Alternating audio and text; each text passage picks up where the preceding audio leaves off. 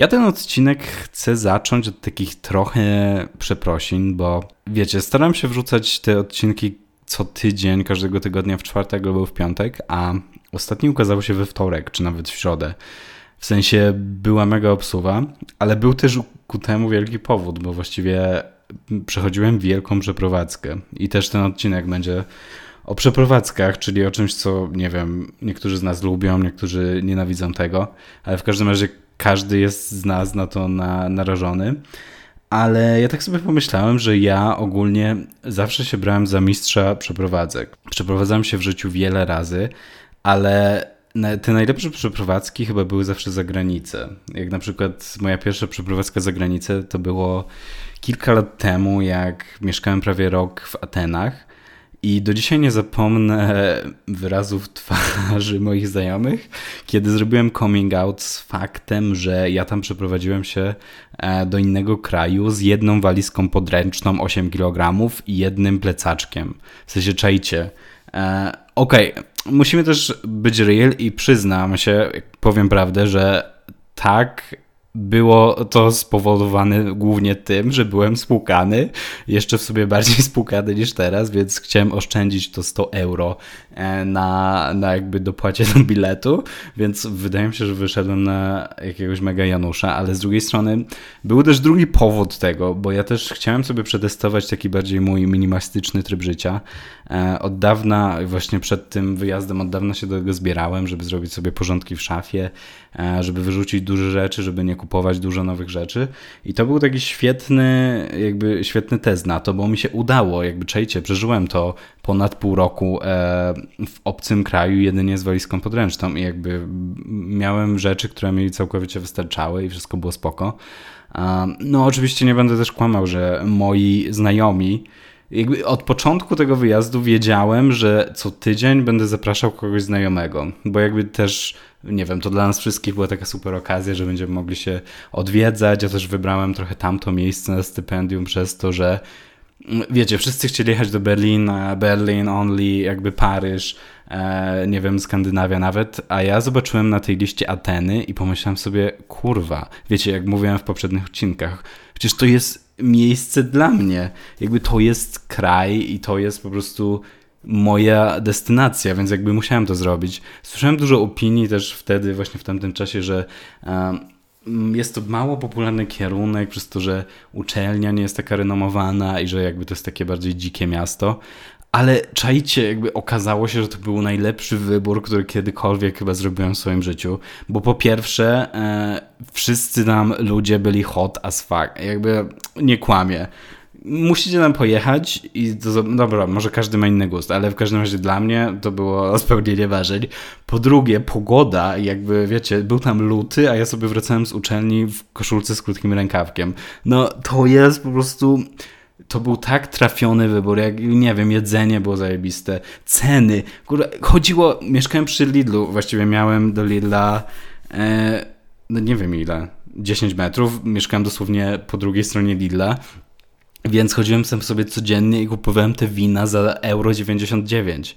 No, wszystkie najdroższe wina tam były za 5 euro. No po prostu to było spełnienie marzeń. Jedzenie, które tam było, nawet dla, dla mnie, czyli człowieka, który nie je mięsa, te wszystkie pasty paprykowe, sery, humusy, czego tam było dużo? E, ten taki bakłażan po grecku, zapomniałem jak to się nazywa. To wszystko tam było, to było tak zajebiste. Było tam, była tam też, teraz pamiętam, taka zajebista rzecz, e, czyli mrożony ryż ze szpinakiem i przyprawami. W sensie, nie wiem jak to się nie wiem, co to jest. Nigdy tego nie spotkałem w innym kraju niż Grecja, ale tam zacząłem to kupować e, cały czas, jak tam jeszcze stałem się takim prawie weganem i to było tak zajebiste. Po prostu do, to jest dodatek do każdego dania, więc po prostu nie, nie trzeba gotować tego jebanego ryżu, tylko mm, wrzucacie to na petelnię, podgrzewacie i macie gotowy, nie wiem, zamiast ziemniaków zacząłem jeść ryż ze szpinakiem. Byłem taki healthy, no to było po prostu spełnienie marzeń.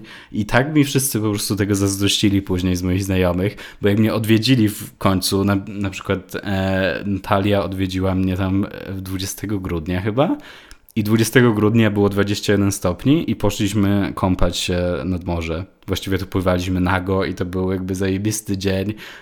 Byliśmy takimi super free spirits i to było naprawdę zajebiste. Mam do teraz mam po prostu super wspomnienia z całego tego wyjazdu. Chodzenia sobie na górę, która tam leży pośrodku Aten i obserwowania miasta. No, to było po prostu coś zajebistego. Ale mówię tak o tym właściwie, Jezu, bardzo się rozgadałem z tymi Atenami, ale myślę, że trzeba o tym mówić, bo to naprawdę, jak macie okazję, będziecie mieli kiedykolwiek okazję jechać do Aten, to albo do Grecji ogólnie, to please zróbcie to, szczególnie Ateny są mega urokliwe. Są też kontrowersyjne, bo jakby są dosyć brudne, chaotyczne, spotkacie tam na ulicy bardzo szokujące widoki, czasami jak ludzie przy metrze wstrzykujący sobie heroinę, no to są szokujące widoki, ale oprócz tego to jest tak, kurwa, zajebiście kreatywne miasto, jest tak piękne, jest tak blisko do morza, ludzie są tacy zajebiści, więc Naprawdę ja chyba muszę w ogóle stać się jakimś rzecznikiem prasowym Aten, bo ja to mówię od kiedy tam byłem i jakby zawsze tam wracam, co roku chcę minimum raz wrócić do Grecji i jakby pobyć tam sobie przez tydzień, dwa. Zostali mi tam w ogóle znajomi na całe życie, którzy są jed, właściwie jeden znajomy jest jeden, jednym z najbardziej hot moich znajomych, więc trzeba to tylko powiedzieć. E, więc no, będę polecał to na zawsze, ale mówię o tym wszystkim, bo siedziałem ostatnio ze znajomym, który, który mieszka też w Warszawie, ale on wraca na święta do Zielonej Góry. I on zaczął coś tam mówić, że... Mm, że bilet pociągiem do Zielonej Góry jest zjebany, połączenia są mega słabe i nie chce mu się gnieść w ogóle w tym przedziale i się z tym męczyć i po prostu poleci sobie tam samolotem, bo okazało się, nie wiedziałem tego, że w Zielonej Górze jest lotnisko, ale whatever. I wiecie, on zaczyna mówić, że no i w ogóle ta 8-kilowa walizka mi nie starczy na te 5 dni, więc dokupuję 23-kilowy bagaż, żeby polecieć na 5 dni na święta. Ja miałem takie, no kurwa, że ja tam lecę do innego kraju z walizką 8-kilową, a tutaj ludzie na 5 dni biorą 23-kilowe wielkie walizy. No więc to było szokujące. To, ale wiecie, jest też jakby trochę w tym haczyk, bo ta przeprowadzka do Aten nie była taką całkowitą przeprowadzką jak teraz. Przeprowadzka do Aten to po prostu było przeprowadzenie się na tak więcej niż pół roku z myślą taką, że zostaję w tym mieszkaniu w Warszawie, w sensie jak, jak wrócę, to tam wracam do tamtego mieszkania, więc dużo rzeczy mogę sobie zostawić i to nie jest jakby tak obciążające i tak męczące. A ta przeprowadzka, która była teraz, to była taka całkowita przeprowadzka całego mieszkania. I po prostu oboje z M Chyba do siebie dochodziliśmy przez tydzień, w sensie byliśmy tak zmęczeni, zmęczeni fizycznie i psychicznie tym wszystkim, wiecie, przeprowadzanie się w dwie osoby z mieszkania, wiecie, to stare mieszkanie też było na trzecim piętrze bez windy, więc musicie sobie wyobrazić tę podróż. Bo ogólnie też jest, sprawa jest taka, że mieszkania trzecim piętrze bez windy, ok, jak się tam po prostu mieszka, to jedynie to jest uczęśliwe wtedy, kiedy, nie wiem, wracacie z Lidla z tymi dziesięcioma reklamowami, plecakiem pełnych, pełnym zakupów, no to jest uczęśliwe, ale tak jakby w, w życiu to już nikt o tym nie myśli, po prostu schodzicie sobie tymi schodkami, wchodzicie, ale to dopiero się zauważa przy tej jebanej przeprowadzce, bo to, ja po prostu czułem się jakbym miał jakiś największy trening na siłowni w moim życiu. Każdy mięsień był strasznie bolały. To wszystko było tak męczące, no jak już mówię, to mieszkanie było na trzecim piętrze. Znoszenie tego na dół. Drugi, drugi haczyk w tym wszystkim jest taki, że tam nie ma miejsca parkingowego, więc czasami samochód parkowaliśmy, wiecie, 400 metrów od mieszkania, więc chodzenie z tymi torbami, które ważą tam 50 kg do samochodu, później wracanie znowu, wchodzenie na trzecie piętro, schodzenie z kolejnymi torbami do tego samochodu, później jechanie tym samochodem do nowego mieszkania, przerzucanie to do nowego mieszkania, w którym na szczęście jest winda, plus mieszkamy na parterze, więc to było łatwiejsze, ale rozpakowanie tych wszystkich rzeczy, ułożenie ich w miarę, po prostu wyrzucenie tego, żeby jak w miarę to było w jakimś tam ładzie, zabieranie znowu toreb, jechanie znowu tam, znowu problem z parkowaniem. No w sensie nawet już nie chcę o tym mówić, bo to jest tak, to było tak wykańczające. Myśleliśmy, że wiecie, zrobimy to w półtora dnia, a zeszło chyba na to cztery jebane dni, więc no to było coś mocnego, ale z drugiej strony jestem w sumie dumny, że w dwie osoby całkowicie przeprowadziliśmy to jedno mieszkanie. No dobra, nie, nie będę też ściemniał. Ostatniego dnia, czwartego dnia już budzenia się o szóstej, jeżdżenia tam do dźwigania tych toreb i przeprowadzki, już pomyśleliśmy sobie, że dobra, już chuj, bierzemy ostatniego dnia do tych najcięższych rzeczy po prostu ekipę, która nam to pomoże przenieść, więc jedyne rzeczy, w sumie, które zostały to wielki materac na łóżko, e, sofa, komoda i właściwie tyle. No jakieś tam głośniki. To mogliśmy przewieźć sami, po prostu wynająć jakiś samochód dostawczy, ale już powiedzieliśmy, że jak jeszcze będziemy musieli chodzić z tą sofą w dwójkę i z tym materacem, to po prostu zginiemy, więc e, to był taki easy way out, ale cała, oprócz tego przeprowadzka była w dwie osoby. Tych rzeczy okazało się tak kurwa dużo. To też jest taki trochę test tego, ile rzeczy można wyrzucić, bo to jest też dobra okazja, żeby przejrzeć sobie dosłownie wszystko, co mamy i wyrzucić. I w sumie my tak zrobiliśmy. Dobra, nie będę mówił w liczbie mnogiej, bo to też jest ściema. Ja tak naprawdę wyrzuciłem tylko, nie wyrzuciłem, no w sumie jak coś, to oddawaliśmy rzeczy do schroniska albo e, do właśnie jakiejś fundacji. Więc ja jedyne co oddałem to kilka ubrań, zrobiłem przegląd wszystkiego. Ja naprawdę nie mam takich ubrań, w których wiecie, które sobie tam leżą i w których nie chodzę. Oprócz mojej ukochanej różowej kurtki, ale to jest w ogóle, to było już inny temat. Jeszcze do niej wrócę, e, będę tak myślał na zawsze. Więc no jakby już jesteśmy tutaj, mm, już jesteśmy bardziej spokojni. Nie wiem, czemu kurwa mówię w tej drugiej w tej liczbie mnogiej, jakby stop. Mówię jak matka dziecka, że jakby zrobiliśmy kubkę, zjedliśmy obiadek, e, więc przestaję tak mówić. Ale tak, no jest już spoko. To też jest taki super w sumie, nie wiem, proces patrzenia, jak to mieszkanie było w surowym stanie, gdzie nie było nawet podłogi, a później to wszystko tak systematycznie się pojawia, to wszystko się robi od zera. No i to jest takie super. Właśnie teraz nas czeka malowanie um, ścian. No jestem trochę excited, bo sam wybierałem piękny, zielony, e, ciemnozielony kolor, taki trochę brudny, więc trochę jestem excited. Jezu, czemu jestem tak, brzmi strasznie biało, jakby stop. Druga sprawa właśnie, o której chciałem porozmawiać jest to, że ta okolica, w której mieszkaliśmy stała się strasznie getto. W sensie, jak ktoś nie wie, co znaczy getto, to chyba nie jest słowo. Ja po prostu używam tego słowa na nazwanie czegoś, co jest jakby bardzo taka podejrzana okolica, e, taka trochę sketchy, um, no podejrzana, to tak się chyba mówi. Bo wiecie, jak, my tam, jak ja się przynajmniej tam wprowadzałem 4 lata temu, to te okolice wydawały się spoko. W sensie od zawsze byłem już przyzwyczajony do tego, że tam o drugiej w nocy są jakieś gorące kłótnie, że czasami wychodzę i nie wiem, są jakieś tam bójki, często przyjeżdżała policja. Dobra, czyli może ta okolica zawsze była podejrzana, ale w każdym razie teraz to się stało jeszcze gorsze, bo tam, nie wiem, zrobiło się jakoś strasznie dużo żuli, którzy są strasznie agresywni, siedzą pod moim wejściem do mojej klatki i po prostu zdarzyło się, że zaczęli coś do mnie krzyczeć, ja po prostu niezręcznie uciekłem z tamtego miejsca, bo nie wiem, co mam, odpowiadać coś żulom, w sensie ja jestem zbyt niezręczny na to, więc po prostu uciekłem wtedy do mieszkania. A, ale z drugiej strony, mm, o czym ja A, no że teraz już mogę to powiedzieć, już tam nie mieszkam, a, ale to była właśnie dzielnica Mokotowa, nie co ja gadam, to właśnie była dzielnica Mokotów, e, skrzyżowanie ulic Czerniakowskiej i Gagarina, więc bardzo taka ruchliwa ulica, mega blisko centrum. Ale rzeczy, które się tam działy, były jakieś, nie wiem, straszne. Ja ostatnio właśnie jak się przeprowadzaliśmy o 11 przed południem wyszedłem z tego mieszkania i nagle trzech dresów zaczęło się kłócić, wyzywać i później zaczęli się przy mnie bić. Ja też w ogóle uciekłem z tego miejsca, bo zawsze w takich sytuacjach boję się, że popatrzą się na mnie i jak, nie wiem, w wolnie polsko-ruskiej zaczną mieć też do mnie wąty, jak to się mówiło w podstawówce, więc ja po prostu uciekłem, nie patrząc się na nic, ale i no jestem dziwnie, w sensie ostatnio też znajomy, który kiedyś był moim sąsiadem, teraz się już stamtąd wyprowadził, ale on powiedział mi, że on mieszkał na parterze w takim, to nie jest strzeżone osiedle, ale po prostu osiedle, na którym jest klatka bramka, że musisz tam otworzyć bramkę, dopiero wchodzisz na osiedle, więc nie takie otwarte jak nasze.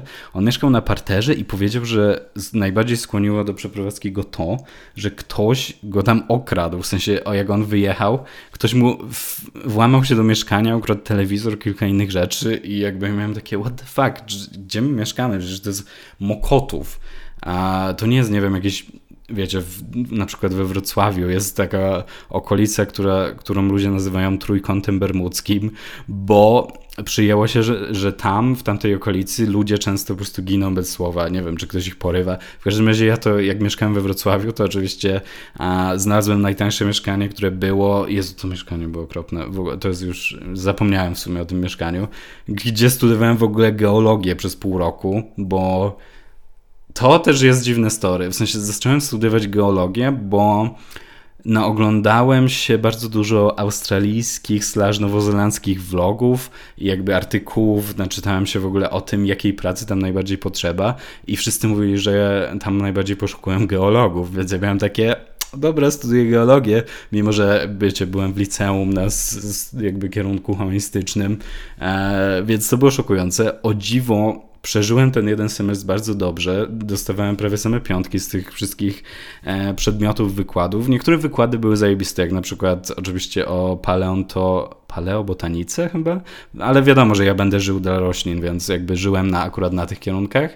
Chemia była gorsza, ale też jakoś to zdałem. Powiedziałem sobie po tym semestrze, że jak mam patrzeć na kamienie do końca życia, to chyba nie mogę po prostu tego robić, więc a, bardzo szybko się stamtąd zmyłem, ale no miałem też bardzo traumatyczne wspomnienia stamtąd, gdzie wiecie, na przykład mieszkaliśmy w tamtym mieszkaniu w Trójkącie Bermudzkim nad bankiem i pewnego e, poranka obudziły mnie strzały, bo okazało się, że ktoś tam przyjechał i napadł na bank i w sensie przyjechała policja, a ja po prostu wstaję i jakby wychodzę pod okno i widzę, że tam kurwa policja stoi przed tym bankiem, których jest, w którym był ten złodziej. No to są jakieś szokujące wspomnienia.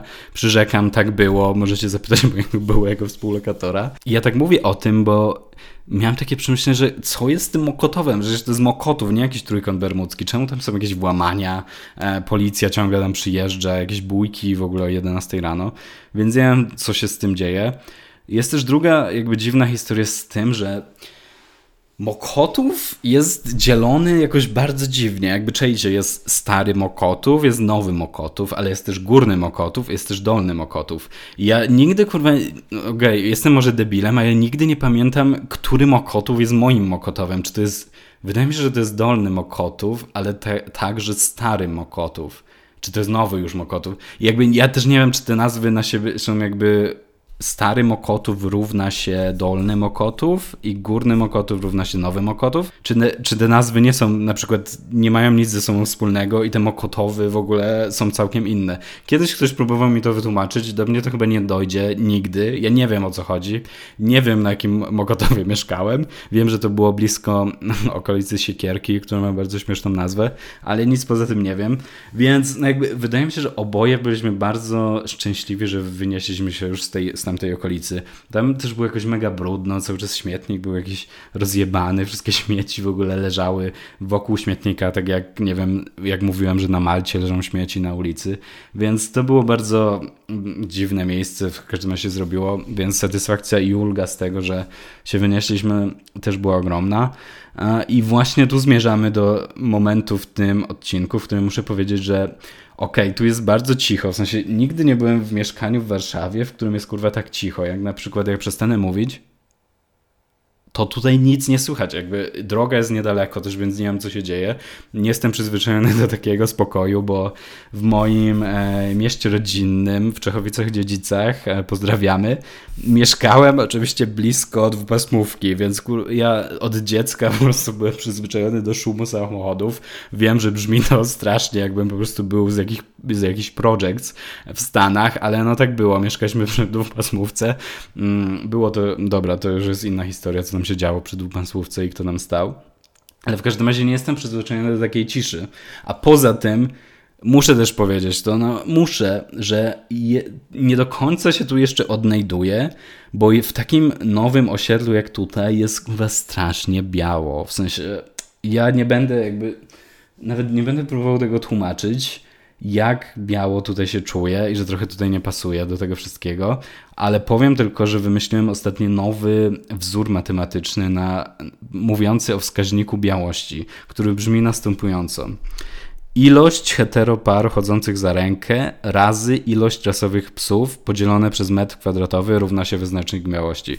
Ja jestem przekonany, że to jest, to jest ten wzór. W sensie wpadłem na coś, co jest wydaje mi się, że musi być bardziej, nie wiem, zgłębione, bo coś na przykład, coś na pewno w tym jest. W sensie ilość jakby chihuahua, które tu widzę, albo ilość biglów i tych wszystkich malutkich psów e, Yorków, Jezu, to jest za dużo i nie wiem po co ludziom aż tyle psów jakby dobra, nie będę też hejtował na psy, dobra, ale psy w takim małym mieszkaniu, dobra, nie wiem czy małym, dobra, też brzmi jakoś dziwnie, ale psy w mieszkaniu w Warszawie, które, nie wiem, to jakoś trochę mi nie leży. Czasami widzę też jakieś ogromne w ogóle Bernardyny, czy nie wiem jak one się nazywają, ale mieszkające po prostu w mieszkaniu, to nie jest trochę pies, który powinien mieszkać w mieszkaniu, więc taki jest trochę mój e, controversial take na, na te sprawy ale no ilość psów tutaj rasowych jest zatrważająca. Po prostu ja nigdy nie widziałem tyle rasowych psów w jednym miejscu, więc jest strasznie biało. Ja też nie wiem dlaczego ja, wiemy, że najbardziej kochanymi psami są chyba kundle, w sensie psy, które nie są rasowe, no są, nie wiem, ja mam takie, zawsze jak widzę takiego kundelka starszej pani, który sobie która sobie chodzi po tym mieście z tym starym kundelkiem, to ja po prostu, nie wiem, moje serce mięknie i ten widok jest dla mnie przepiękny. Ja bym chciał właśnie mieć takiego pieska, jakbym kiedykolwiek miał. Na pewno nie chcę mieć w mieszkaniu, bo też moje OCD nie, jakby nie pozwoli na włosy zwierząt e, na moich ubraniach, bo ja po prostu oszaleję. Ale no jakbym miał mieć psa, to, by był to byłby to właśnie taki cute kundelek. Jest też oczywiście inna drama, której nie chcę się jakoś zbytnio nawet zagłębiać w tą dramę, ale na pewno ci z Was, którzy myśleli nad e, przeprowadzeniem się do tego mieszkania w surowym stanie, wiedzą o tym, że z materiałami do mieszkań jest po prostu tak straszny dramat. Czajcie, to jest jakby, ci co nie wiedzą, to mo mogę wyjaśnić, że poziom cen jakby i ceny, które są na tym rynku, to jest coś szokującego. Ja nigdy czegoś takiego nie widziałem, że idziecie na przykład w jeden tydzień po wycenę podłóg, przychodzicie w to samo miejsce za jeden tydzień, za tydzień po prostu i cena nagle idzie o 5000 w górę. Jakby czajcie. I jakby ilość czasu, który trzeba czekać, 3 miesiące do 4 miesięcy na podłogę, no, to jest coś strasznego. Mm, jakby ilość użerania się z tym wszystkim, e, no to jest na przykład, to jest na pewno coś bardzo ciężkiego, więc e, ja tylko powiem, że jak ktoś o tym myśli, to mm, przemyślcie to dwa razy, bo to jest naprawdę coś ciężkiego. No właśnie cały ten e, powód, dla którego tak późno tutaj się przenieśliśmy, było to, że mieszkaliśmy w tym starym mieszkaniu, a to mieszkanie już tu było, ale stało sobie po prostu bez podłóg, bo trzeba było czekać na podłogi do 4 miesiące. To też nie było przemyślane do końca wszystko, więc e, no jakby jest w tym dużo więcej w tej historii niż e, mówię, ale to naprawdę to było bardzo problematyczne, żeby to wszystko dotarło, żeby jakby te ekipy budowlane miały swój termin, bo nagle po prostu wszyscy się przeprowadzają chyba, no więc to było bardzo trudne. Plusem tego wszystkiego i tego, że mm, żyliśmy ostatnio w okresie przeprowadzek, było to, że y, w sumie kilka razy w tygodniu jeździmy do Ikei, które jest 15 minut stąd. I ja muszę przyznać, że trochę kocham to miejsce. Jedyne za co nie kocham tego miejsca, to jest to, że tam w ogóle 24 na 7 ostatnio jest full ludzi. W sensie przyjechaliśmy tam jakoś po dziewiątej i już był full ludzi. Później przyjechaliśmy o pierwszej full ludzi. Po prostu o każdej godzinie jest tam mega dużo ludzi. Ale wiecie, wszyscy znamy mód um, restauracji Ikei. To jest coś, do czego też się tam jeździ. Oprócz tych wszystkich um, białych mebli i w sensie naprawdę białych. Na przykład dzisiaj kupiłem sobie tam białe biurko, na którym właśnie mam mikrofon i jestem bardzo z tego dumny. Polecam w ogóle 129 zł za taki stół biurko. Jest to bardzo basic, ale 160 cm na 40. Ja uważam, że to jest bardzo duże biurko. Bardzo się cieszę, że mój mikrofon stoi na tym białym biurku a, i bardzo go polecam. No ale jeździmy tam też, wiadomo, dla restauracji IKEA Oprócz tego, że są tam te warzywne klopsiki, wszyscy je kocha, jakby pamiętamy, ale po, dzisiaj były po raz pierwszy tam też roślinne klopsiki, bo wiecie, jest też różnica. Mm, warzywne, ja oczywiście znam całe menu na pamięć już, więc e, warzywne klopsiki, zawsze była kontrowersja, bo warzywne klopsiki są po prostu klopsikami, które są polewane takim sosem warzywnym, który ten sos warzywny to właściwie pomidorki koktajlowe, z, które mają za grube skórki. Ten sos jest trochę średni. Do tego macie jeszcze pire, surowy brokuł, w sensie nie surowy, ale gotowany brokuł bez żadnego sosu i jakiś sos, czy to jest właściwie już wszystko? To chyba jest właściwie wszystko. I to jest ta różnica, bo na przykład te klopsiki mięsne miały zawsze po prostu klopsiki, pire albo frytki sos żur- żurawinowy i taki zajebisty gravy, wiecie, taki sos mm, nie wiem jak to się nazywa po polsku, sos pieczeniowy na te klopsiki. I zawsze były kontrowersje, dlaczego warzywne klopsiki nie mają tego, tego gravy. Ale jak byłem tam dzisiaj, zamówiłem roślinne klopsiki, które są po prostu e, klopsikami z fake mięsa. One mają właśnie ten groszek i ten sos żurawinowy i to gravy, więc to jest zajebiste. Ale i tak muszę przyznać, że mm, klopsiki warzywne jakoś straciły ostatnio na jakości, albo nie wiem, czytałem kiedyś jakiegoś dziwnego posta, który mówił, że te warzywne klopsiki są właściwie jakieś takie odpady e, po gotowaniu z tamtej kuchni, nie powinno się ich jeść. Nie wiem, ile w tym jest prawdy. W każdym razie roślinne klopsiki są jak mięsne klopsiki, tylko roślinne, więc jakby też muszę to wyjaśnić, że polecam bardzo roślinne klopsiki, ale też no najlepsze co tam jem zwykle to właśnie to pire ziemniaczane, w sensie mi się nigdy nie chce już gotować ziemniaków, wiem zawsze moja na przykład babcia robiła zajebiste pire z ziemniaków, kiedy dodawała tam to masło i wegetę dodawała, to też jest bardzo getto, ale whatever, jakby ja muszę sobie to zrobić chyba jutro. Ale tamte ziemniaki właśnie trochę przypominają mi te ziemniaki z domu minus wegeta. Oczywiście oni tam nie, doda nie dodadzą wegety, ale zi pire ziemniaczane z Ikei jest po prostu wyjebane. I to, Jezu, czemu, czemu tak długo mówię właściwie? Ale to właściwie jest wszystko, co chciałem powiedzieć. A przeprowadzki są trudne i tyle. E, do zobaczenia w kolejnym odcinku. Bye.